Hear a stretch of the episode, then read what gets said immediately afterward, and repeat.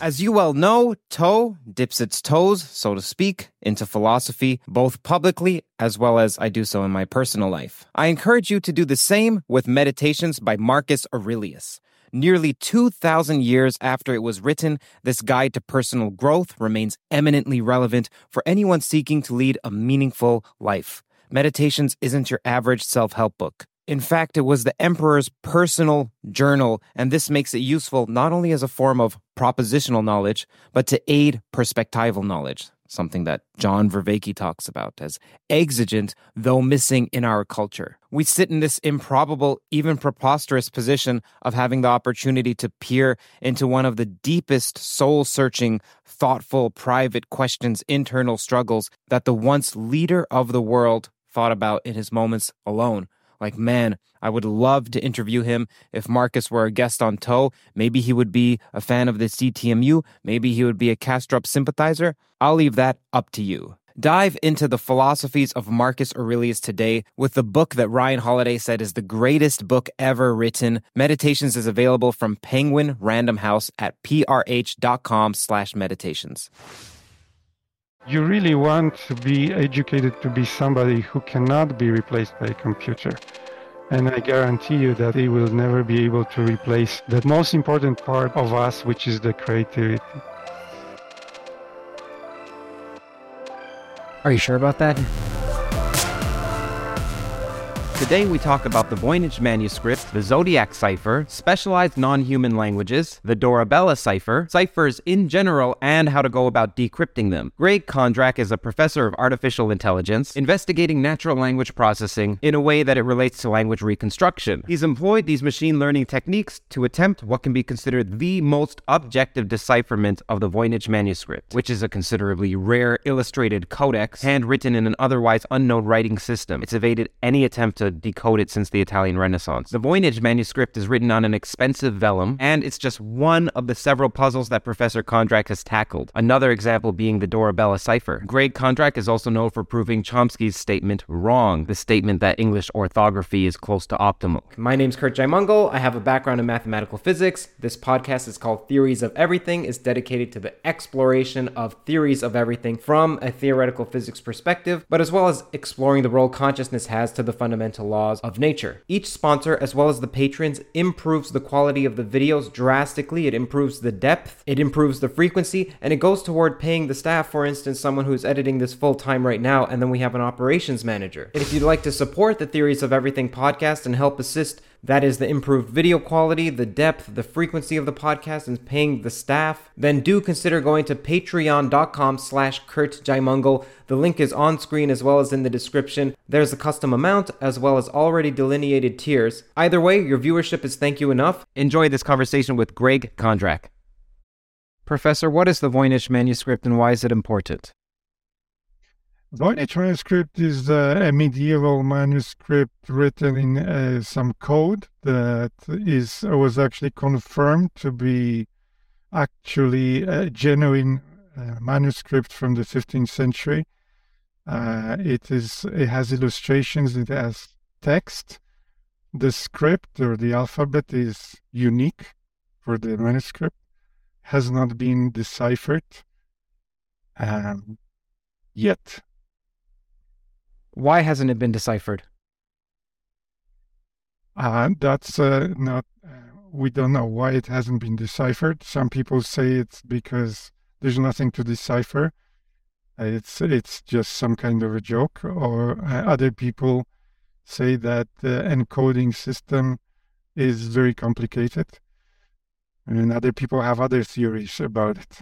Why do people say it's a joke, and what do you make of that? Um, well, I, I, I personally, I don't think, uh, as I said, that this is a, a testable scientific hypothesis. Uh, you can you can guess that it's a joke, but it's very hard to prove something like that. Uh, obviously, it cost a lot of money to produce this kind of manuscript in the Middle Ages, so that's uh, one reason that I don't think it was a joke.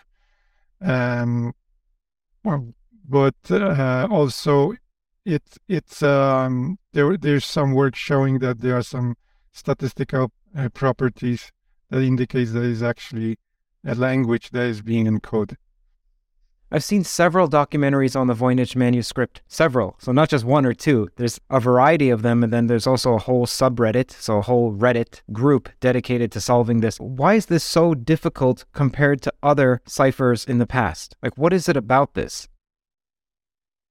Well, uh, the difficulty uh, here is that the first difficulty is that we don't know what language it is. Uh, very often we have ciphers, we have messages, but we know what the message is. For example, the German Enigma machine was a very hard cipher, but we knew that it was German being encoded, which made it uh, quite easier. Uh, the second thing is that we don't know the script or the alphabet. If that alphabet was used for something else, we would know how to speak it, how to pronounce these words. And third uh, problem is that this is just a unique document. There's no other document that is is written in this way. So it's all self-contained, and uh, we don't even know. We're not exactly sure where it was even produced. It's strange that there's no other document that's like that. Firstly, that the script is different, like you mentioned, that we don't know how to pronounce the words. Though even in the Enigma code, it's not as if the words were meant to be pronounced and then understood like that. You could have translated it to zeros and ones, and it still would have been difficult. It still would have been the same problem. So, why does the fact that we don't understand how to pronounce the alphabet make a difference? Why can't we just say, look, this letter appears, let's call that letter 28, let's call that other letter 50? Well, yeah, well, so we have letters, but we have words. Words are made of letters. That's the truth in every language, human language, that you have words that are made of phonemes. That usually uh, every phoneme has its own letter, and then uh, there are certain uh, uh, patterns, regularities. For example, there are certain words that can be pronounced uh, and other words that cannot be pronounced, and that varies from language to language. So, uh, so the moment uh, you you know what language we're speaking, we know usually know the lexicon of that language, uh, typically a, a, few thousand words, and they have different frequencies. So that makes it a lot easier to decipher anything. Even if you just replace every word with a number, uh, that will still give you some information about the frequency of the words, as long as you, do something to compare it to. I know there are different kinds of ciphers. And I believe the simplest is called a substitution cipher. That's like when you're a kid and you just replace the letter A with C, and so on. Yeah. What other kinds of ciphers are there? Yeah, so the, principally there are substitution ciphers, which is replacing uh, symbols, and transposition ciphers, which is mixing them up, changing their sequence. And every cipher uh, is a combination of those two methods. Now, we don't know what is Voynich. We don't know if it's just a simple substitution or is it uh, a substitution uh, combined with transposition? Uh, the paper that we wrote assumed that the transposition was involved, and we tried to come up with a general method of breaking this kind of uh, ciphers that combine substitutions and transpositions. I completely glossed over the history. Actually, I not that I glossed over. I had forgotten to even ask you to give the audience an indication as to where was this document found? Why does it matter? Why is it that scholars even care about it? I'm sure there's plenty about the past that we don't know about. So why is it that many scholars are, and not only scholars, groups of people, teams of people on Reddit are pouring over trying to figure out what the heck is this saying? Where was it from? Can you give a bit of the history of it, please? Sure. So, so it was found uh, basically by the uh, person whose name was Voynich. That's why it's called Voynich. It was uh, a kind of a collector uh, in uh, the beginning of the 20th century.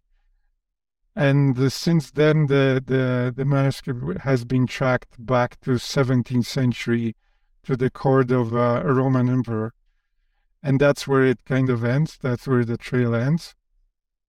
Uh, but as uh, not long ago, there was a, a, a, chemical analysis done on the manuscript, so we're certain that it was actually written in the 15th century. Uh, so there is no doubt about that anymore. Now, uh, you also asked the other question, which is why are people so fascinated with it?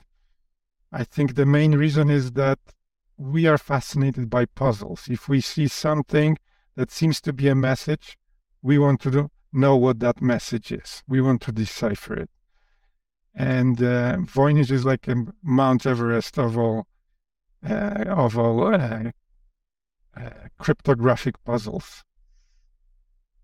It was actually studied by many years by uh, people that were working for the U.S. government and that were professional breakers, code breakers that that broke codes during the Second World War. In the case of the Enigma code, we at least we could presume that it has something to do with government secrets and war. Whereas with this, do we have any indication as to what the subject matter is? Well, we have the illustrations. That's what makes it uh, really interesting. Is uh, we have uh, plants, uh, people, uh, medicines, all kinds of uh, strange illustrations that seem to be related to the text. Uh, so, so this is not just a text like uh, some kind of ancient inscription, but it is actually a codex, which is like a compendium of some kind of knowledge, which was quite common in Middle Ages. And is it quite common among a particular group that speaks a particular language, and thus we could figure out, okay, with this amount of probability, it's from this culture or this group of people? Yeah, so uh, many of those codex uh, codices are in Latin, which was the language of literature and science in Middle Ages, uh, and you can actually find such uh, such books, very similar similar looking from Middle Ages that are written, written in Latin. The best guesses about the, the provenance of the manuscripts uh, point at northern uh, Italy where, of course, Latin was the language uh, of literature as well at that time.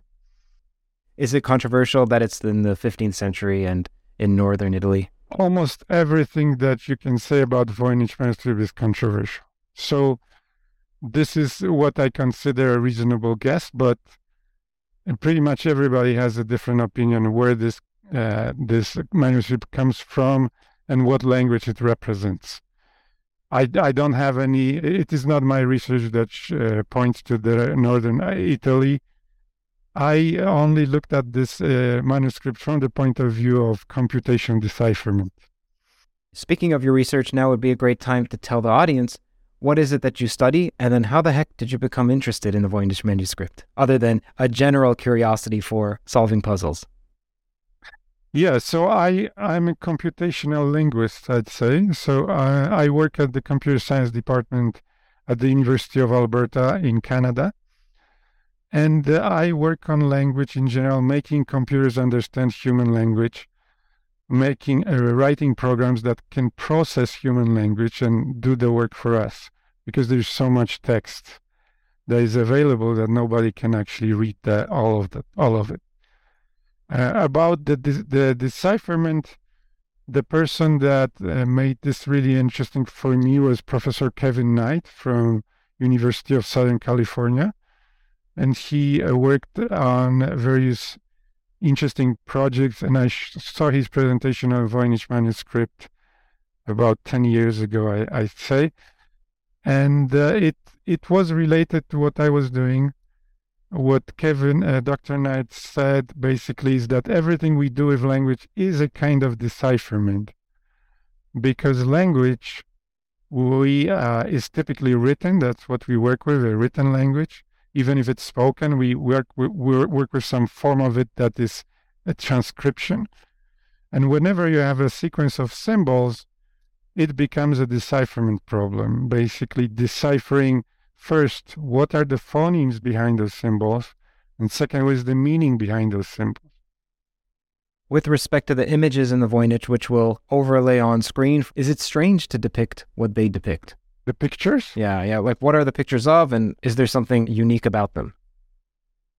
Yes. So, so the generally, if I tell you that it depicts plants, for example, that's not strange because that's what uh, medieval codices do.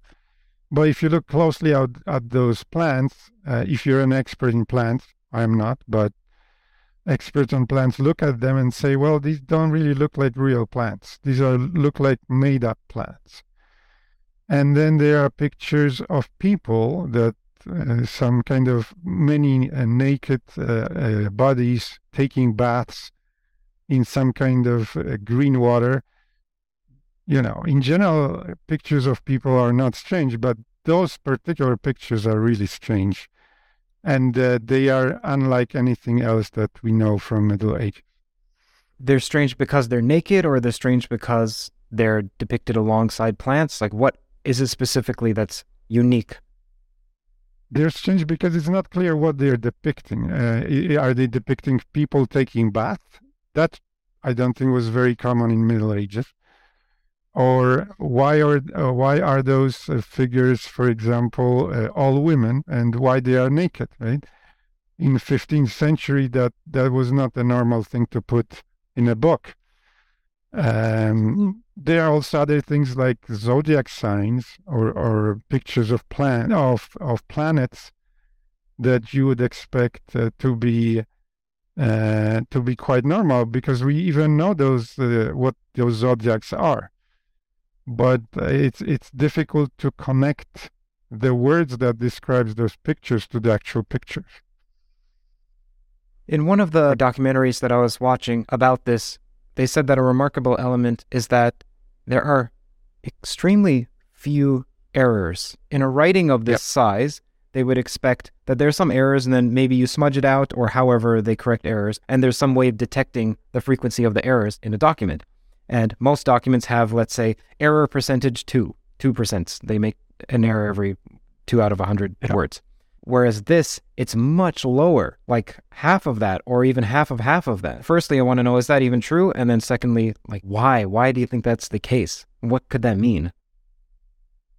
Yeah, so first of all, I did not work with the actual text. I worked with the transcription that somebody made. But it is, from what I know, it is true that there is very few corrections. My personal opinion that it may indicate that whoever was writing this, copying it, did not understand what they were writing. You usually make corrections if you write something and you see, oh, it's that's not what it should be, right? But if you write something in a language that you're totally totally unfamiliar with, you won't be able to notice that. That's interesting.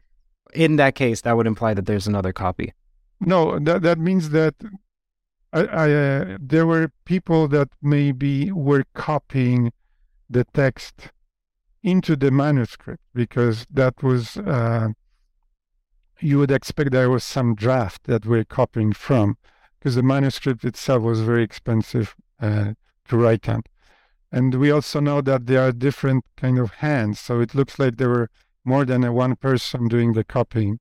That's interesting then that means that it's extra difficult to decipher it because there are errors. We don't know this, but that would mean that there's more than the average amount of errors. What's the difference between enciphering, so creating a cipher out of something, and then encryption?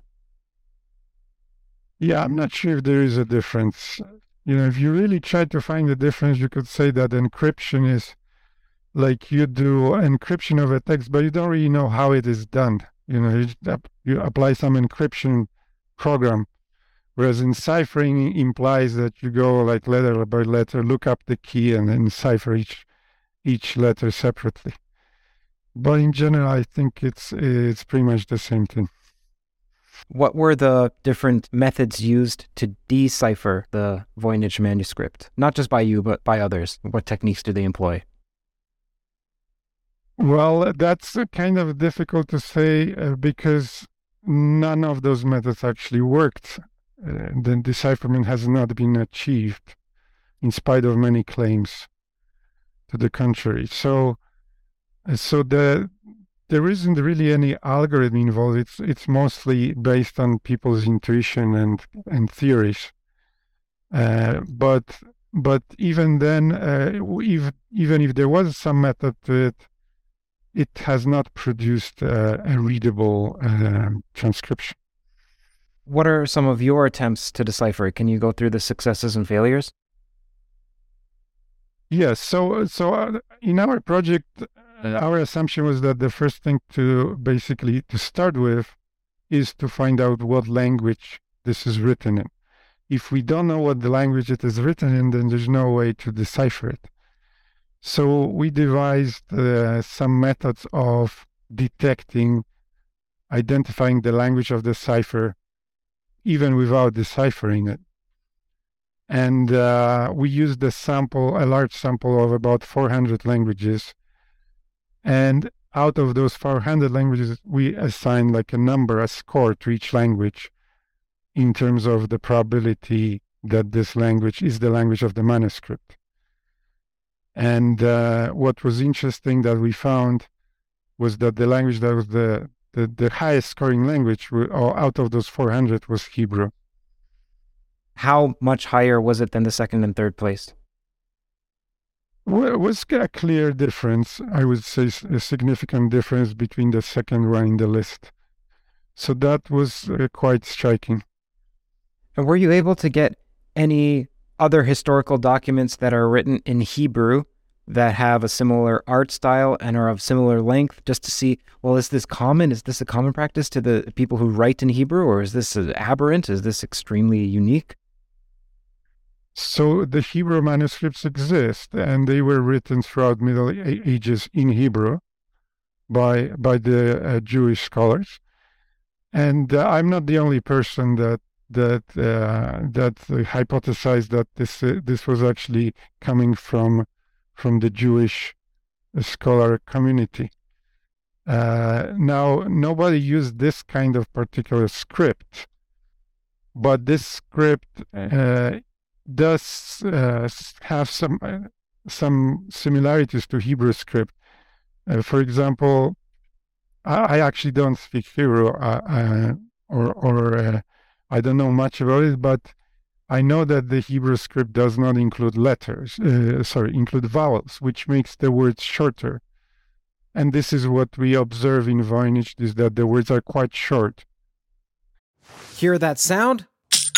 That's the sweet sound of success with Shopify. Shopify is the all encompassing commerce platform that's with you from the first flicker of an idea to the moment you realize you're running a global enterprise. Whether it's handcrafted jewelry or high tech gadgets, Shopify supports you at every point of sale, both online and in person. They streamline the process with the internet's best converting checkout, making it 36% more effective than other leading platforms. There's also something called Shopify Magic, your AI powered assistant that's like an all star team member working tirelessly behind the scenes. What I find fascinating about Shopify is how it scales with your ambition. No matter how big you want to grow, Shopify gives you everything you need to take control and take your business to the next level. Join the ranks of businesses in 175 countries that have made Shopify the backbone of their commerce. Shopify, by the way, powers 10% of all e commerce in the United States, including huge names like Allbirds, Rothy's, and Brooklinen. If you ever need help, their award winning support is like having a mentor that's just a click away. Now, are you ready to start your own success story? Sign up for a $1 per month trial period at shopify.com slash theories, all lowercase. Go to shopify.com slash theories now to grow your business no matter what stage you're in. Shopify.com slash theories. Razor blades are like diving boards. The longer the board, the more the wobble, the more the wobble, the more nicks, cuts, scrapes. A bad shave isn't a blade problem, it's an extension problem. Henson is a family owned aerospace parts manufacturer that's made parts for the International Space Station and the Mars rover. Now they're bringing that precision engineering to your shaving experience. By using aerospace grade CNC machines, Henson makes razors that extend less than the thickness of a human hair. The razor also has built in channels that evacuates hair and cream, which make clogging virtually impossible. Henson Shaving wants to produce the best razors, not the best razor business. So that means no plastics, no subscriptions, no proprietary blades, and no planned obsolescence. It's also extremely affordable. The Henson razor works with the standard dual edge blades that give you that old school shave with the benefits of this new school tech. It's time to say no to subscriptions and yes to a razor that'll last you a lifetime. Visit hensonshaving.com slash everything. If you use that code, you'll get two years worth of blades for free. Just make sure to add them to the cart. Plus 100 free blades when you head to H E N S O N S H A V I N G dot com slash everything and use the code everything. and then the number uh, the number of uh, different symbols suggests that it is something like a, a, substitution cipher because the number of symbols is similar to the number of phonemes in a typical language. So now that you have at least potentially identified the language, what's the next step? Yeah, a very good point. So the next point, the next step is obviously try to match every symbol to a different letter of the, say, Hebrew alphabet. Uh, and that usually is easy. Uh, breaking su- simple substitution ciphers is easy, but it doesn't work in this case. It does not produce any sensible decipherment. So we uh, came up with this hypothesis that the letters within words are actually transposed to make it more difficult to decipher. Uh, and when you kind of uh, move the letters around, it becomes very difficult to decipher it. So we came up with a method that could handle this kind of transposition within uh, words, and we tested it on other languages, and it worked very well. Uh, however, when we apply this to uh, the uh, Voynich manuscript, it still does not produce any kind of readable decipherment. When you're testing it with other languages, are you testing it with encipherments that you contrive, or are you testing it with ciphers that already exist from those other languages? No, we tested it on a mass scale with uh, with synthetic ciphers, so computer generated ciphers, but these were generated from the actual text in those languages. You mentioned that there's two kinds of ciphers, at least so far. So there's substitution and then transposed or transposition. What else is there? So pig Latin, where you just you add some words, is that considered transposition? No, I think pig Latin is like a game. what I'm saying is that it seems like there are other methods that exist, even if they're silly. So there's transposition, there's substitution. Is that primarily it, or is there a seldom third? Well, I would say even Pig Latin, you can express it probably as some kind of substitution uh, or and transposition, right? So, so these serial ciphers, like in Enigma, is is basically again a combination of substitution and, and transposition. Yeah. Actually, Enigma is just pure substitution. Really, there's no transposition there, except that of course the spaces between words are removed well, that's disappointing. You're like, okay, great. I've made a headway. I found out that it's Hebrew. At least you're somewhat confident it's Hebrew. Then you say, well, okay, let me devise some way of deciphering any substitution plus transposition combination. It works on other ciphers. Great. Let me apply it here. Doesn't work. So now what are you thinking and what's next? Well, first of all, I'm not confident that it is actually Hebrew. All I can say is that out of those 400 languages that we had samples of, this is the one that got the highest score. So if I had to pick one of those 400, then I would pick Hebrew.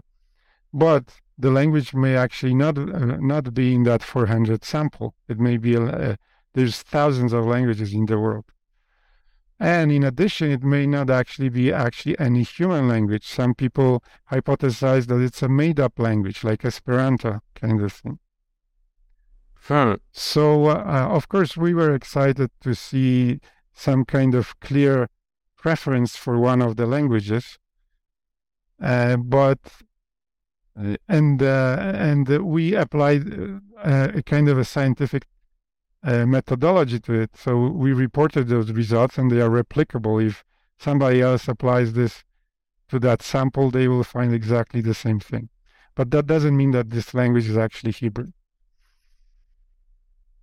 So uh, yeah, if if I was really convinced that this was Hebrew, I think the next thing I would have to do is to actually learn Hebrew, because that would be the only way to decipher that complicated uh, uh, manuscript full of errors.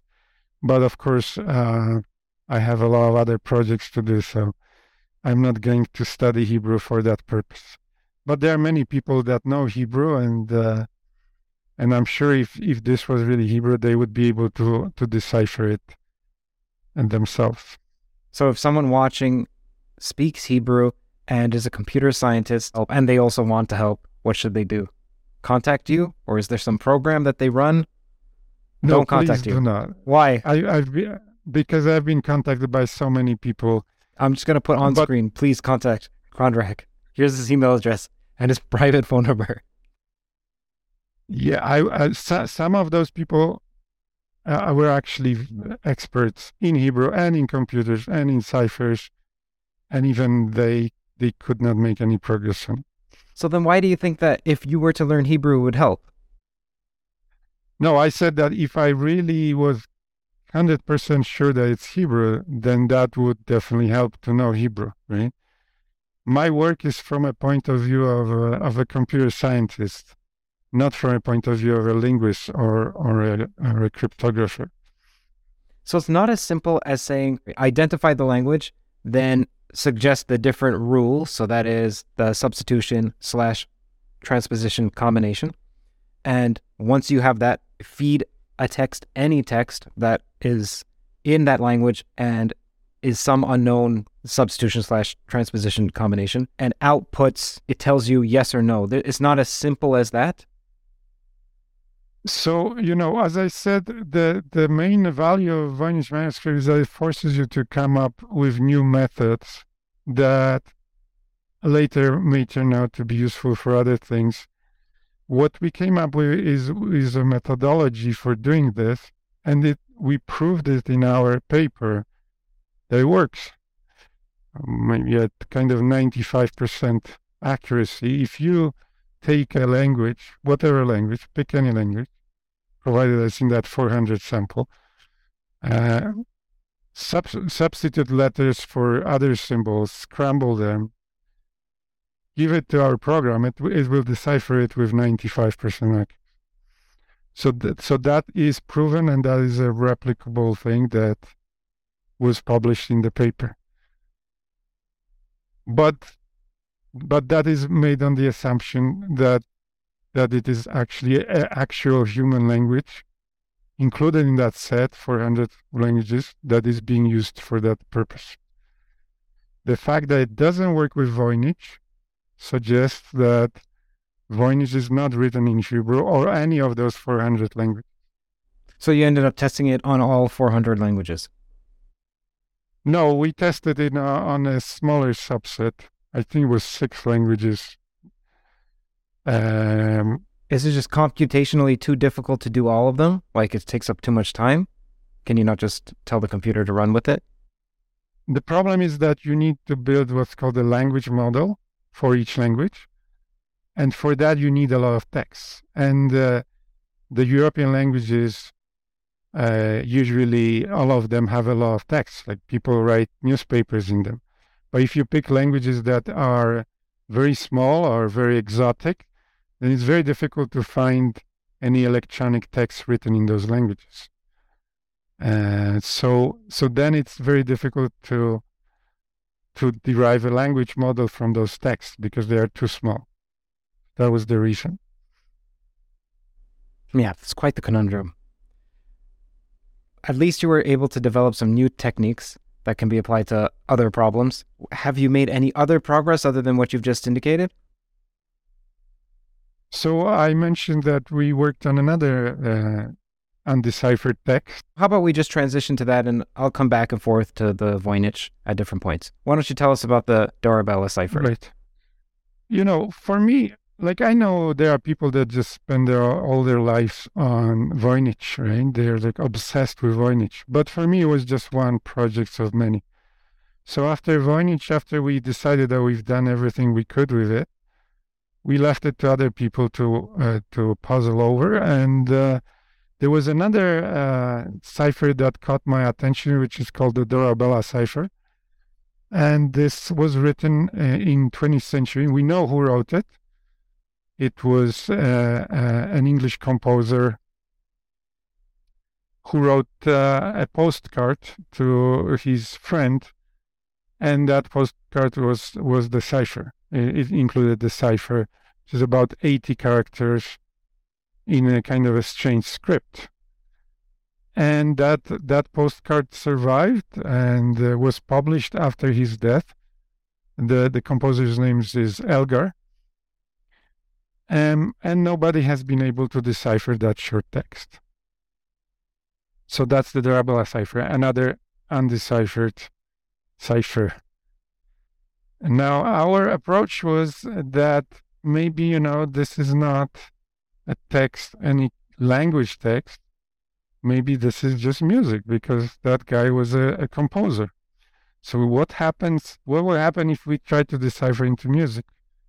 So, we came up with algorithms and implemented programs that can take uh, a short text like that uh, even I mean not text, but a short piece of music that is encoded in some way, and decipher it.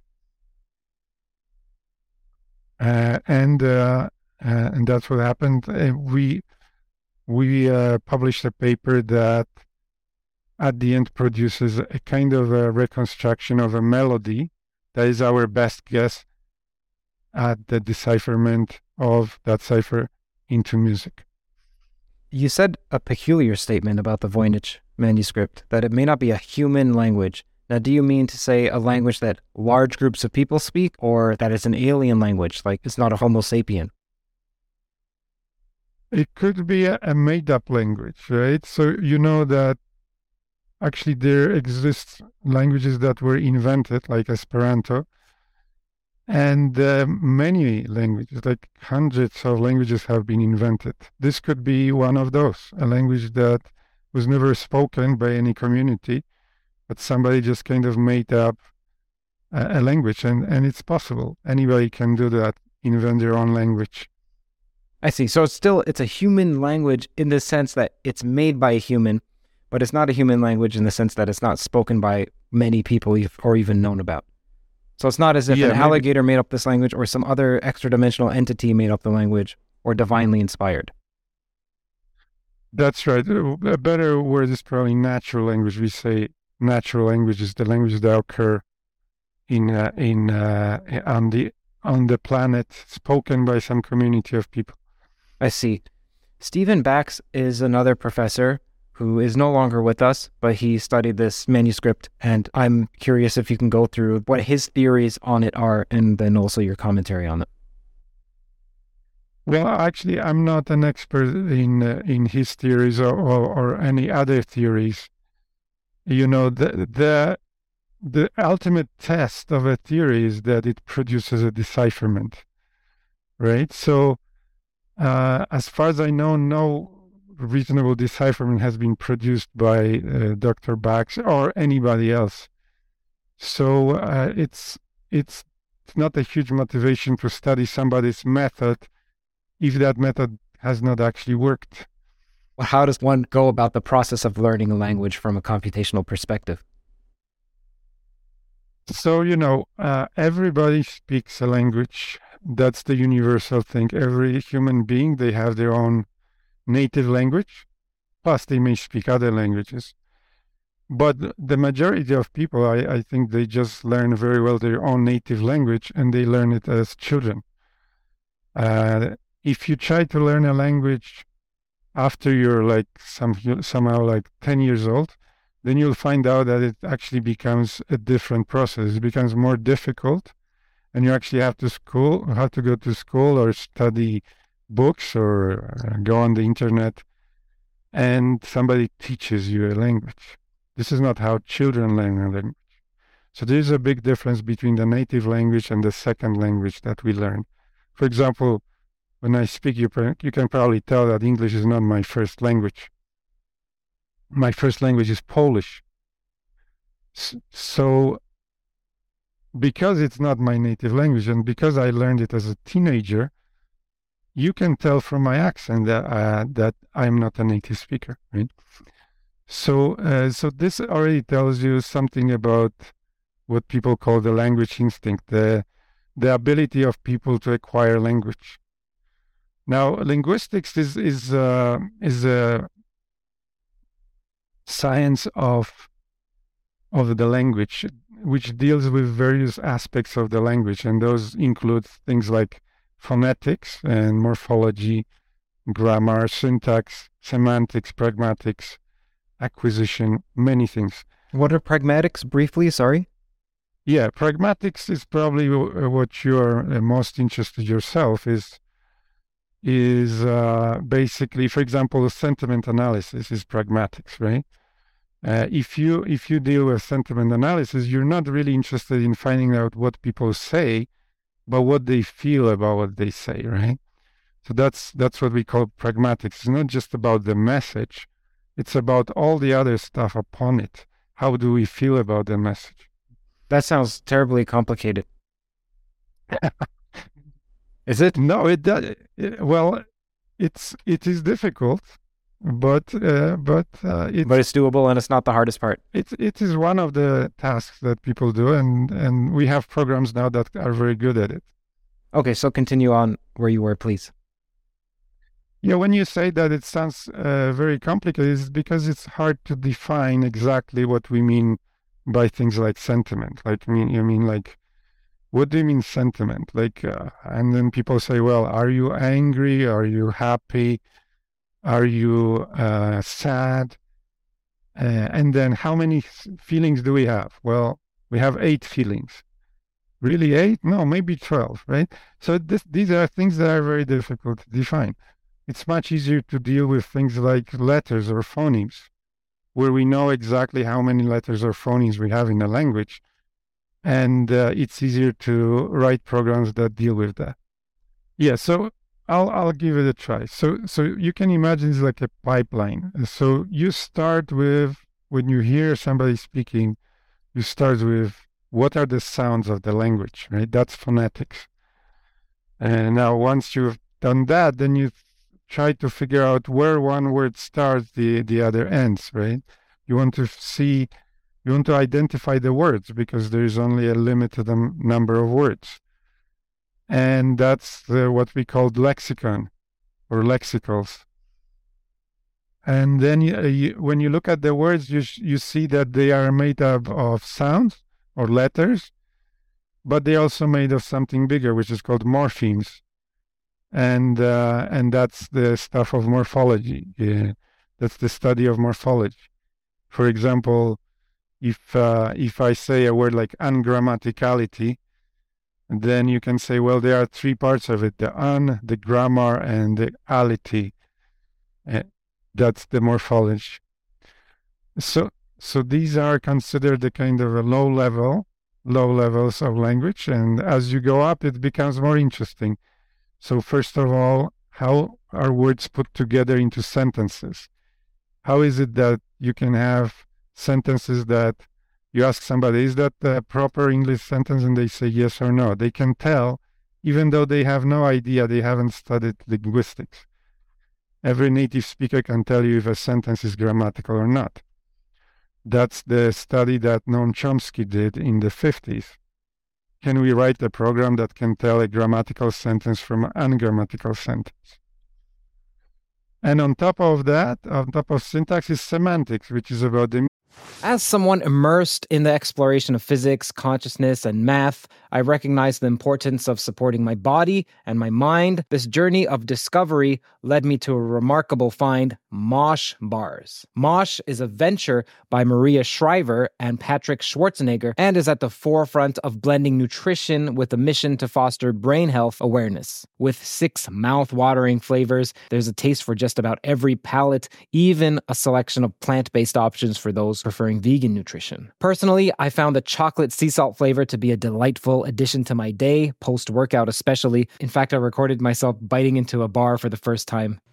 Mmm. How's the flavor? Mmm. It's great. That was real.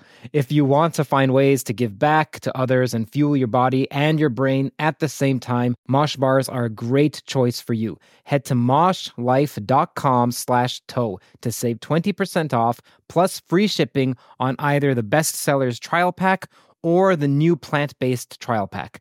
That's 20% off plus free shipping on either the best sellers or plant-based trial pack at M-O-S-H-L-I-F-E dot com slash T-O-E. Thank you to Mosh for sponsoring this video. Meaning of words. We can have perfectly grammatical sentences that are meaningless.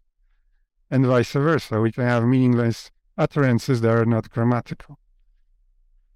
And then on top of semantics is pragmatics, which is all these things that are difficult to define and that appear to you very complicated. This universal grammar of Chomsky's, it's true in the sense that you can create a program that can identify which sentences are grammatically correct and incorrect. Actually, I don't think so. I, I think that's what Chomsky tried to do all his life, but it has not. Um, it has not been done as far as I know. But uh, at least that was the state of the art about 10 years ago. Now, the, the, the, uh, the last few years, we have seen the, the neural language models appearing, which are extremely effective and which, as you know, can produce a, a completely grammatical and text that also makes sense. Yeah, so so by extension, that means that these these uh, programs can tell the difference between a grammatical and ungrammatical sentence because they only produce grammatical sentences. Are there other universal concepts in language, like universal grammar? Uh, so the universal concepts in language uh, are the things that are in every language uh, on earth, every natural language. If if there is something that almost all languages possess, but some languages don't, then it's not universal. So there's a whole area of linguistics that is dealing with finding things that are universal in human languages. And I, as far as I know, there's a, a long list of those things. Have you used any machine learning or neural language processing in the decipherment of the Voynich? We did use machine learning, but not neural methods. No, the the the reason we didn't try, uh, we didn't use uh, neural methods for decipherment. I, I think you have some experience already with these neural bots. Is that they can make sense of everything. So, for example, Google Translate, if you give it uh, a, uh, something that doesn't make sense, it will still translate it into something that does. Obviously, we don't want something like that to be applied to Voynich manuscript because we want to really know what's really there, not how to make sense out of it in some way, right? There isn't some way of identifying what makes sense and what doesn't in the same way that for some sentences you can identify if it's grammatically correct or incorrect. Like that program has not been completely explicated, like you mentioned with Chomsky, but maybe there's huge progress there is there not progress in saying this sentence makes sense or not? That is uh, much harder to do. There is progress. Yeah, every year there is progress, but uh, we are still far from reaching that point. You've seen that there's Chat GPT and there's OpenAI's GPT 3. What's your opinion of them? Are you excited by them? Are you surprised by them? I'm excited that those tools uh, become available, but I'm also kind of worried that people are too enthusiastic about them. And they, uh, for me, the problem is that they are uh, basically uh, what somebody called parrots, right? They, they're parrots that uh, have heard a lot of language being spoken, everything that was ever written, and they are very good at repeating, putting together those sentences and words together. But there is no really under, no real understanding underneath. Those systems cannot tell us why they think the, these things that they say are true. They're basically repeating the words that have been written somewhere and rearranging. To be fair, most people when they're putting out something that's creative, they're just repeating what they've seen and they're mixing it up and they believe it to be absolutely new. And also, just so you know, there is something creative about mixing up and then presenting it. And furthermore, most people, maybe even all of us, we don't know the motivations. Like we'll confabulate some reason for why we created so and so. Like that's why the whole field of psychoanalysis came about because we don't know why we do what we do. We make up some reason. So why does it matter that the computer doesn't know why it does what it's doing and that it's quote unquote repeating, well, mixing, let's say mixing what's old? I don't think it matters if you're interested in a computer producing art, like writing a song or painting a picture. But it does matter if you rely on the computer to tell you what the truth is, right? Uh, because if you don't, if somebody cannot explain to you why they believe something is true, then how can you trust them? These are deep questions. So, Yeah. what I find remarkable is that you can just even a simple program asking it to code this in Python, code something that does this in Python, or code something that does this in AutoHotkey or whatever it may be, and it does it or does it 90% the way there. Who the heck? I didn't think that that would be possible for quite some time. There's something truthful about that in the sense that it works. Like you can actually test if the code works. So that's a, a test of truth, more so than a statement. Are you happy about that, or you feel like even that's old technology that could have been done five years ago? Or So, well, the program programming is a bit different story, right? Because you can actually test programs, right? Uh, so if some if you ask uh, uh, whether it's a human or, or it's a bot to write a program, you can you provide a specification, then you can go through the testing, the, test procedure, and find out if that program really does what it does, right?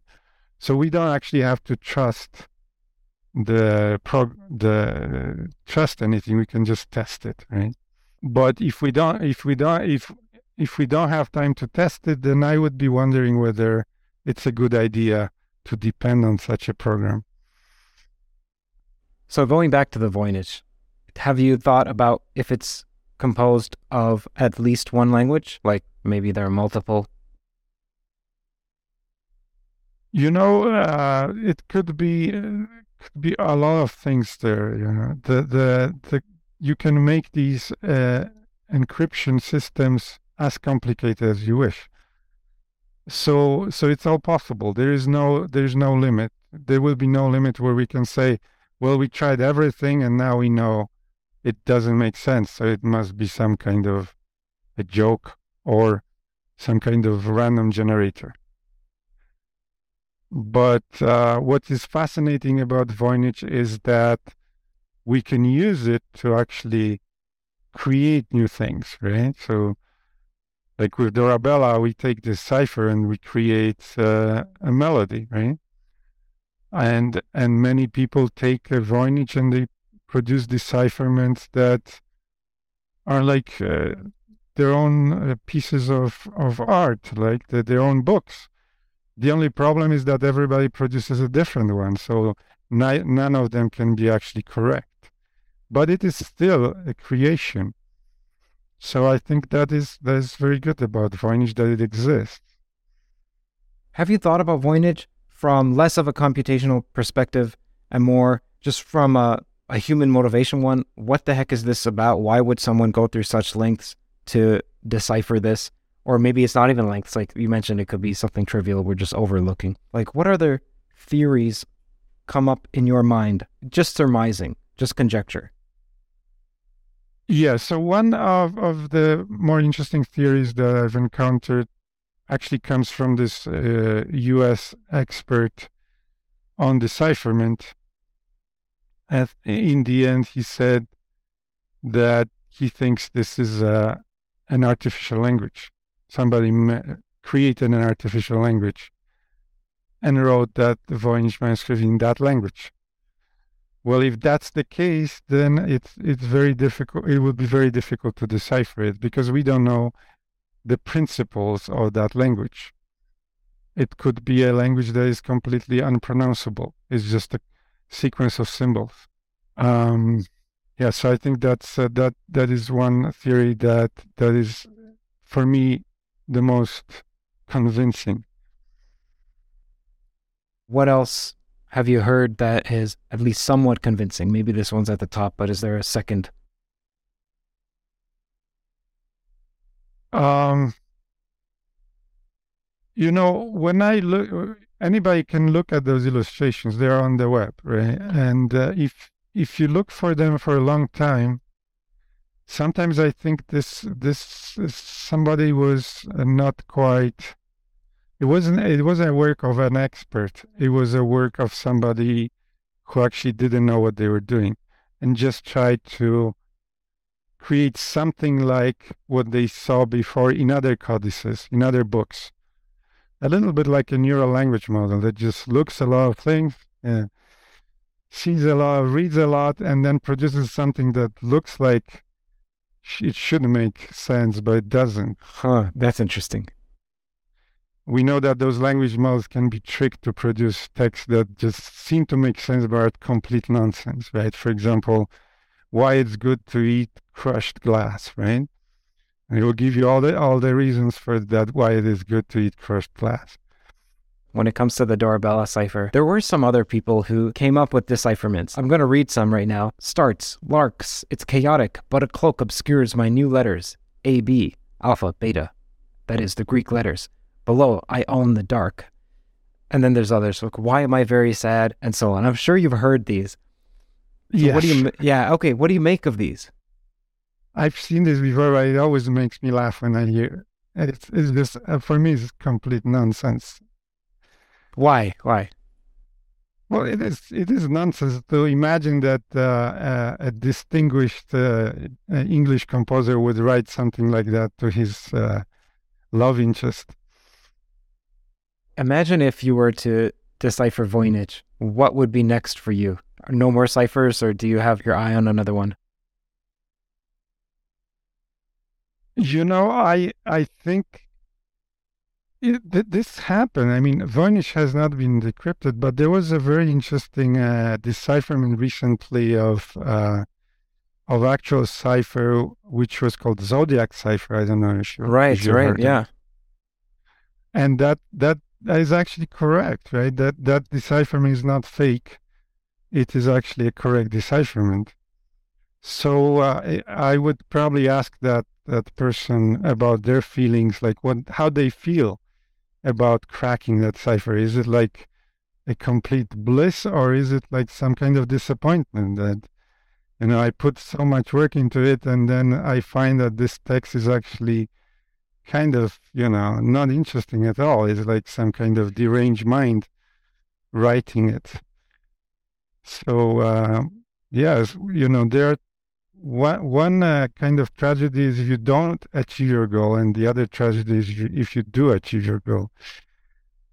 Yeah, that's interesting. Let's get philosophical here. To me, that means that you have to enjoy the process more than the state, even though there's some end state, and that's supposedly driving the process. You have to fall in love with the process because you may, if you're lucky, and maybe unlucky, reach that state. Yeah, absolutely.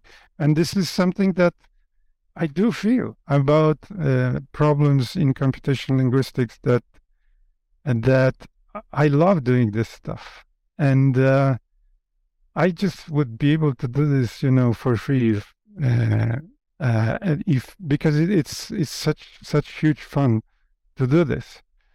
But uh, Voynich was just one of the projects that I got interested in, and uh, I learned from the project I, I got some experience from that project that I think made me a better scientist so that I can apply this experience to the projects that are not, that actually do have a solution. Well, right now I'm, we are very excited to be working on semantics, on lexical semantics, and and uh, we are proposing, uh, we you know, we are finding things that other scientists find uh, maybe uh, controversial, right? But the huge uh, the huge advantage of of the work that we do is that we can actually provide proofs, mathematical proofs of of what we do, and this is uh, this gives us the satisfaction of of actually being certain that we are doing something right because we can prove it going back to loving the road more than where you're going, I feel the same with this podcast. It's about theories of everything in the physics sense. So my background is in mathematical physics. And a part of me, I feel like I'll be extremely disappointed if I encounter or if we discover as people, as scientists, the theory of everything, there is something that's terribly fun about learning it and investigating. So I don't want it to be over. I don't think you have to worry about that. Uh, personally, I think, you know, looking at how the universe is constructed, I'm pretty sure it has some built in mechanism so that we can never actually figure it out completely. What gives you that intuition? Well, you know, the the yeah, yeah, you know, like uh, this uh, when you talk about theories of ev- uh, errors, and you you obviously talk to physicists, so uh, and that deal with quantum mechanics and things like that, and how there are certain principles that we can prove that we'll never know the truth, right? Like we'll never know where the particular particle is, what is the its exact location and speed, and so on. And this uh, this just this is for me an indication that these things are constructed in such a way that we will never be able to crack them completely. All right. Well, that's hopeful, but also dismaying. At least it's both and not one without the other. So, about the zodiac, if that's a substitution cipher, was it a substitution and transposition or just substitution? Oh, yeah, it was substitution and transposition, and it was uh, a very tricky transposition too. Yeah. Why is that? And would your method have worked on the zodiac one? No, the the method would not work on zodiac because the assumption of our methods is that we know where the words are. So in Voynich there are spaces between words. And we made this assumption that this is not just to confuse, but they are actually words, right? Now in the zodiac cipher there was no spaces between words. So although it is possible to kind of hypothesize where the spaces are, that method that particular method would not work on Zodiac.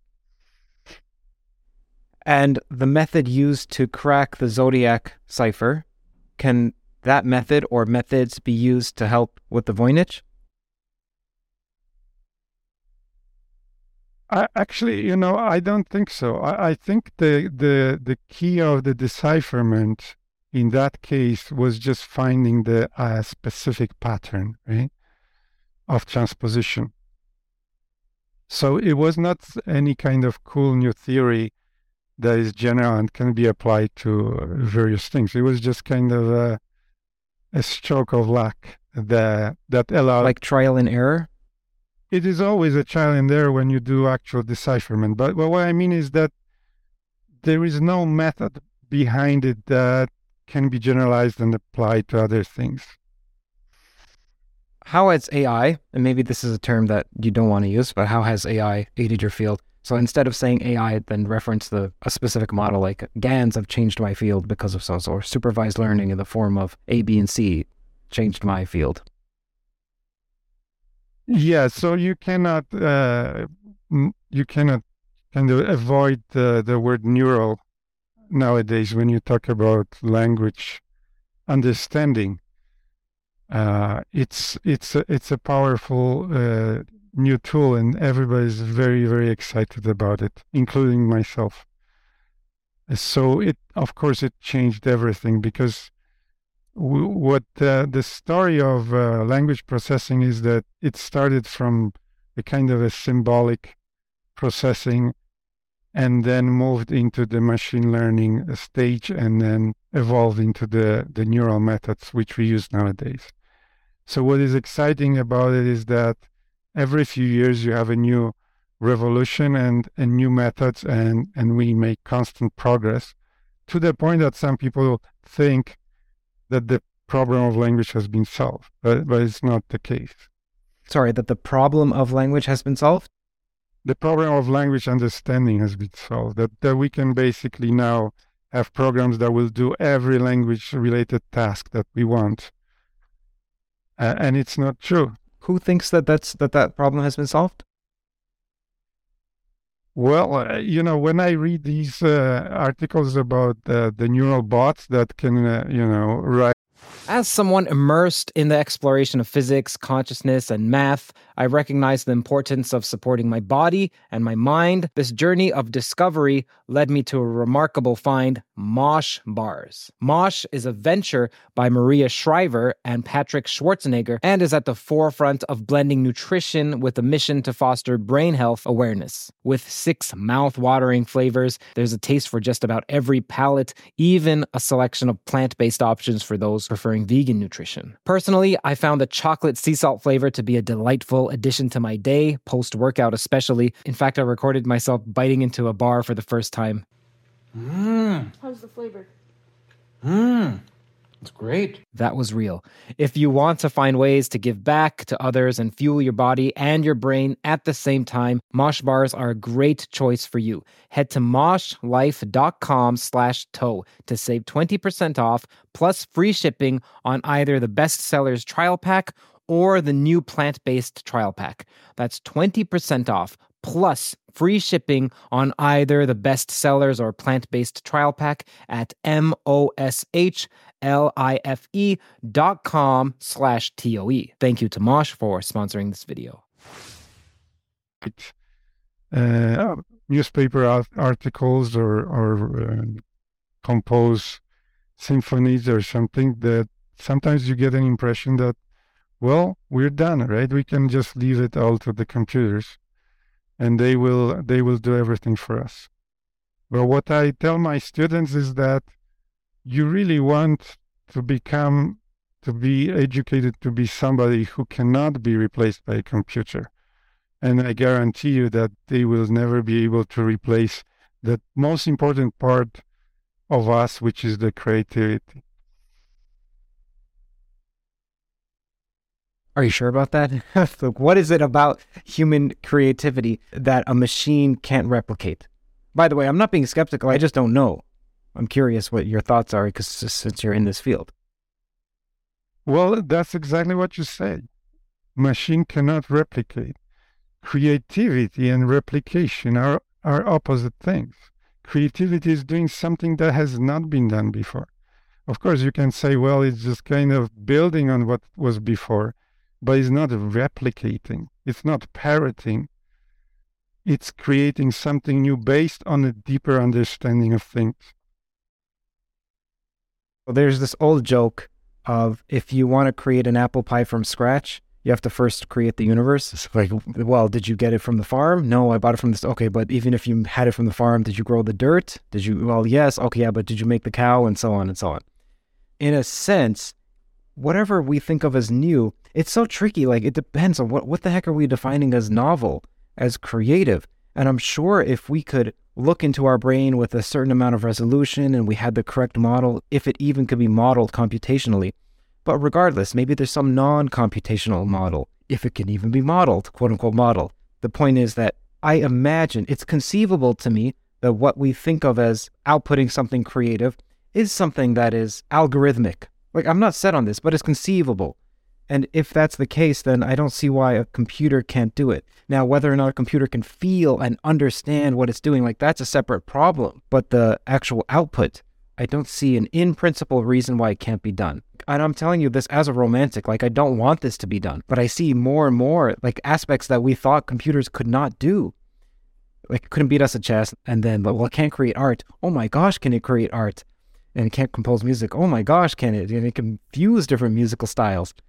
So it keeps encroaching, encroaching into these areas that we thought this were just exclusive to humans. Well, what's left for us is like physical dexterity, and that seems to be it so far. My question is Are you confident in the statement that there's something special about human creativity? I would like that to be the case. I want to be convinced of that. Well, f- first of all, when you said uh, that something cannot be done, you cannot demonstrate that something cannot be done. You can only really demonstrate that something can be done by doing it, right? So I I will uh, not be able, or, or I don't think anybody would be able to demonstrate that computers cannot do something. But I am a computer scientist. I I've you know I program programmed a lot I worked with computers a lot, and I know that the computers are good at doing repeatedly certain things and repeating patterns that already exist, right? You you cannot have an algorithm to create something that does not exist, right? That that is novel, that is meaningful. Of course, you can create novel things. You can create chaos, right? You can create a, a random generator and this sequence of randomly generated numbers is unique. Is it novel? No, because it doesn't make sense. Are you afraid of where AI may be, or are you more hopeful? I think it's a serious issue and we have to think about it, you know, because the danger I see is that people will trust those programs too much. And they, uh, we build them and we are responsible for telling them what we want them to do. If we don't do this right, they may do surprising things that we never actually anticipated.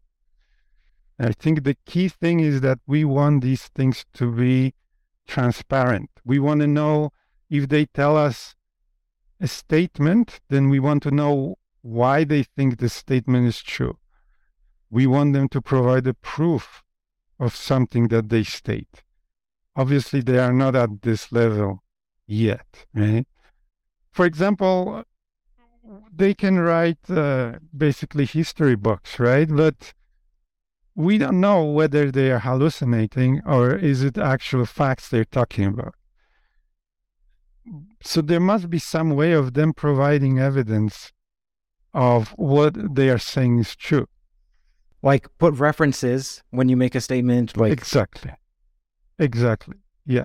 So we I've been talking to students recently about what is true, right? Like if how can we decide if a if a if a sentence is true or false, right?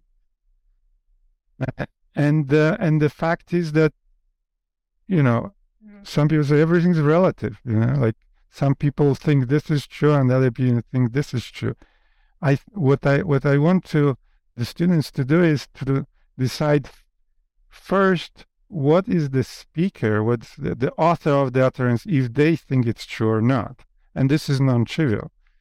But if they can establish that the, the author of the utterance or sentence believes it's true, then it is true with respect to that person, right? So we can say this is a true statement according to this person. And it, it, it is then kind of clear that this is some kind of evidence based on somebody's belief.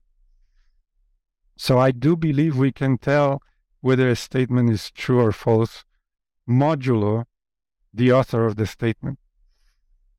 Except in the case of AI. Like in the case of people we can because they have intentions. But AIs Yeah. no. Currently no. Is there a subfield in computer science that's dedicated to this problem? How did the machine come upon this decision? Can it explain the reasons? Yeah, many people are working on that because many people have realized that this is what we need in order to be able to use those tools. And what's that field called or subfield? Well, the field I work in is called natural language processing. Uh, and that's sometimes considered to be a synonym of computational linguistics. Is there a name for when you're specifically trying to pry open that black box and then pull out something that is understandable to us? Like, how did it make the decision? The word I've heard uses interpretability, right? So you want to have a program that not just does the job, but is also interpretable. So it can be, we can interpret why it does the job as it does. So, the current non interpretability of AI, is that what you see as its greatest threat? Or do you see that, like, you've heard strong AI and you've heard of the singularity and that machines may turn on humans, or that other people may use, like, if you invert certain parameters, then a drug that was, that a machine developed to produce a drug that was helpful can be turned to produce a drug that's extremely potent and deleterious? Do you see the non interpretability of machines as the greatest issue that we have right now, or is somehow connected to all those other issues? I don't know if it's the greatest issue, but it's an important issue. Another important issue is the so-called bias, right? The, these uh, language models are trained on texts that were, have been written by people that are biased, right? And they become biased themselves. Obviously, we don't want that to be guided by such kind of texts. There's a phrase that you wrote down English orthography is not close to optimal. Correct. Can you explain, firstly, what orthography is and then take us through that phrase? Yes, so orthography is the way we write language. So English exists primarily as a spoken thing, but we also write it down like as every language. And the orthography is the way we write down the sounds. And as you may know, English doesn't have a very good orthography. Well, it doesn't seem to be good because it's very hard to learn, and people that learn English they make a lot of spelling errors and even native speakers find it difficult to write down words that they speak. So uh, Noam Chomsky had that a kind of uh, a statement that English orthography is near optimal, right? It's close to optimal, even though it appears not to be. Uh, so we had a project when we when we kind of showed that it actually is not optimal. It's not close to optimal. It could be much better. And so that's the essence of that paper. Why did Chomsky think that it was? Chomsky had a, had very good reasons uh, for saying what what he said, but uh, you know, in science, uh, our job is to question everything, right? And that's what we did uh, in that project. We we uh, we wanted to question that statement, which seems to be nowadays accepted as truth by everybody, and to show that uh, to to provide evidence for that, we we wrote programs and we did some simulations, and we published this to show that it is not actually optimal. It is it is not close to optimal. Could be much better um, yeah. So basically, uh, that that's the point here. What was Chomsky's reasons for suggesting it was optimal? Because as you pointed out, it seems on the face that it's clear it's not. Like the word tough is with an F, but it ends with GH. It seems clear that it's not. So Chomsky must have had some reasons, and like you mentioned, he had good reasons. What were they? And then what was his response to, if if any, to to your results? Yes. So Chomsky was when he wrote this in the 60s, he was going against the the consensus, right? Which was that English orthography is is is bad, right? And he questioned that, and he said, no, it's actually near optimal. And it would take a lot of time to go into those arguments, which are which are reasonable. Uh, however, every every there's more to it, right? Every everything can be interpreted in different ways. Uh, the the main assumption uh, that is not spoken is that our writing system in English is based on a history of English and other languages. For example, uh-huh. a lot of English at, at some point was very influenced by French about thousand years ago, and and that influenced the spelling of English.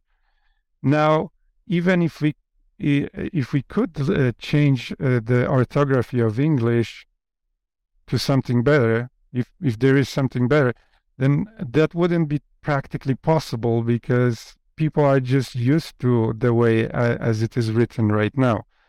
And besides, English is spoken in many different lang- in countries and those countries would never agree on, on a new system.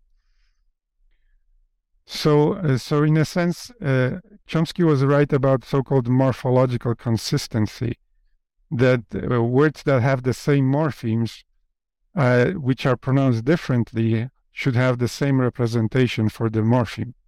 That representation shouldn't change. But there's also something called phonetic consistency, and you gave example of that and that is just not good right there are just too many uh, arbitrary solutions that reflect the pronunciation as it was 500 years ago. For example, the word tough, as you said, was actually pronounced with a consonant at the end 500 years ago.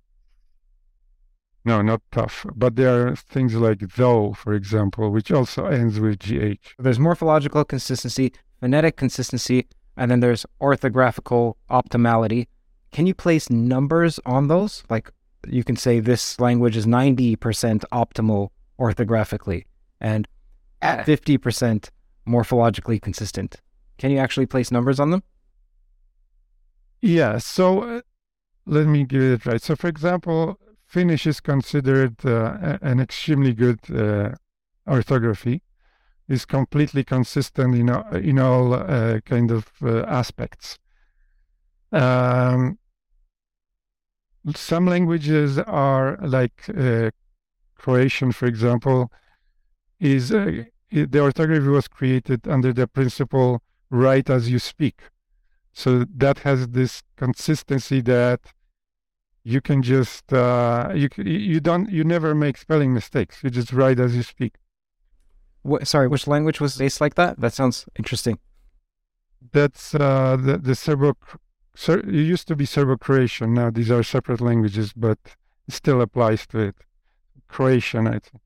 Now, Spanish, uh, which many people are uh, familiar with, is, is another type of a language where you know always know how to re- read something.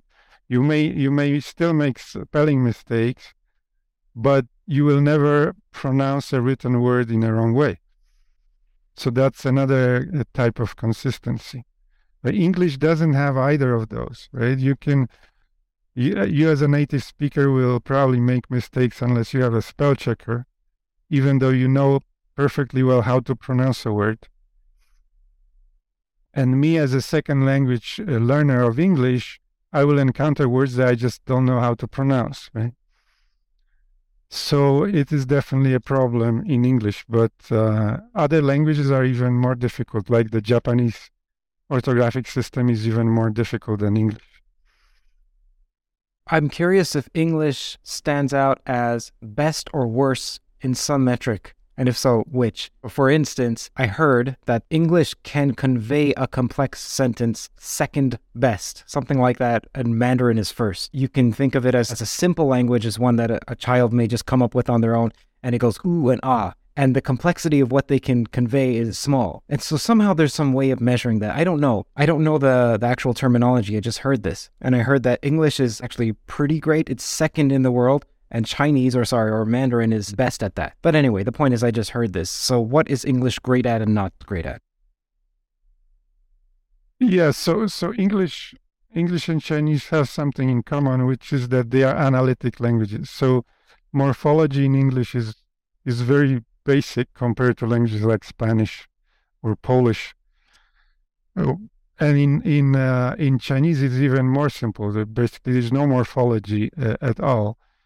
So in that in that sense, uh, these analytical uh, languages uh, reach some kind of maximum at some with, within that particular uh, condition.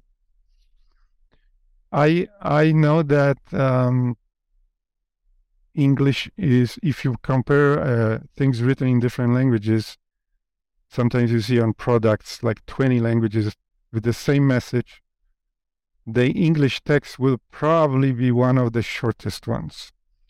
So I, I think this is maybe something you're referring to that that it can actually uh, convey the same message with fewer letters or fewer symbols reminds me of this joke someone was translating. I think it's I think this actually happened. I think it was from Hideo Kojima, who's a video game creator, and he was on stage. He speaks Japanese, and he says he goes and it goes on for like 20 seconds, 30 seconds. And then the translator comes. He says, "Thank you." you're like, that's not that's... what he's like. Just if you don't, if you're lazy or you've forgotten, that's fine. But just there's no way that's all of what he said. Yeah, yeah, well, uh, I actually lived in Japan for a while. So this is actually the issue of pragmatics, right? uh, language, human language is not just exchanging messages. It's there's a lot of, for example, related to politeness. Uh, And in in in Japanese, you spend a lot of time just being polite, in addition to passing a message. Ah, like san, san at the end of a person's name. Is that to connote I am lower than you or respect? Yeah, there's a lot more tools for expressing this kind of relationships in Japanese. Uh, to give a simpler example, in uh, in Spanish, for example, you can refer to somebody as tú or you, or usted, which is like sir. But in English, it's uh, that that doesn't exist. You just call you everyone. So that makes things simpler. Do you know who Larry David is from Seinfeld? Um yeah, I've watched Seinfeld. Yeah. Larry David, the creator, he said that when Caesar was being assassinated by Brutus, that Brutus said something with the two, and then he, and then Larry David said that was too informal for an assassination. You should be saying instead. to end this, you did your master's thesis on a theoretical evaluation on selected backtracking algorithms. So, how has your perspective on that subject since the writing of that thesis changed? How's it developed? Yeah, so I, I did this. This is part of what's called artificial intelligence, but it's a very formal thing, like uh, constraint called constraint satisfaction. And what I liked about it is that you can actually prove something. Right? Uh, unlike in pure linguistics, you can never prove anything. You can just argue about it, and then some people will disagree. S- but I didn't stay in that area because I wanted to work with language. Because I love language. And then I found that in, in language, it's very hard to prove anything because there are always exceptions. But now, after all those years, I'm coming back to the point that I think that I can actually use the language of mathematics to describe human language. And I find this very exciting. So I, I hope to be able to prove things and then uh, be actually safe in saying that I'm I'm saying the right thing. I'm saying the truth because it has been proven. What's one of the more out there theories of the Voynich manuscript as to what it's about, what it contains information on that you don't believe in, but you find interesting, maybe even plausible? So there was this hilarious paper, uh, somebody trying to show that the language of Voynich is actually Lojban. I don't know if you've heard about it. It's it's uh, it's an invented language. Um, and th- this paper showed to me that you can actually uh, provide evidence for anything, for any language. Like if it's a Lojban that was invented in the 20th century, and somebody wrote Voynich manuscript in the 15th century in that language, then that means you can basically argue for anything. And that again shows the value of if you can actually prove something. And in the case of the Voynich manuscript, the proof would be actually in the pudding, which means deciphering it into some kind of uh, text that makes sense. Do you think it will be deciphered in the next five years? I don't know. I, I, I hope it will be. I hope it will, but I wouldn't bet on it. You know, the people said uh, before uh, in the in the history, people often said something will never be done, and it was done. When I first heard about the zodiac cipher, uh, I thought, no, that's not ever, never gonna be deciphered because it's probably just random noise. Uh, And then it turns out that it was deciphered. So, so that's a lesson for us. Meaning, in the case of the Zodiac, you thought that it was gibberish, that he didn't actually write anything. It's not something that was deciphered, it's just symbols. Yeah, I thought it was just the intentional gibberish to confuse people. This is similar to the people that say that Voynich is a joke, right? It's uh, uh it, it, they they make the same assumption that somebody just did it to confuse people. Well, thank you for spending about two hours with me, or an hour and a half, on what is potentially a joke, but we hope hopefully not. Take care, man. It's good to Thank speak you. with you. Thank you. It was it was fun talking to you. Bye. The podcast is now concluded. Thank you for watching. If you haven't subscribed or clicked on that like button, now would be a great time to do so, as each subscribe and like helps YouTube push this content to more people. Also, I recently found out that external links count plenty toward the algorithm, which means that when you share on Twitter, on Facebook, on Reddit, etc., it shows YouTube that people are talking about this outside of YouTube, which in turn greatly aids the distribution on YouTube as well. If you'd like to support more conversations like this, then do consider visiting theoriesofeverything.org. Again, it's support from the sponsors and you that allow me to work on TOE full time. You get early access to ad free audio episodes there as well. Every dollar helps far more than you may think. Either way, your viewership is generosity enough. Thank you.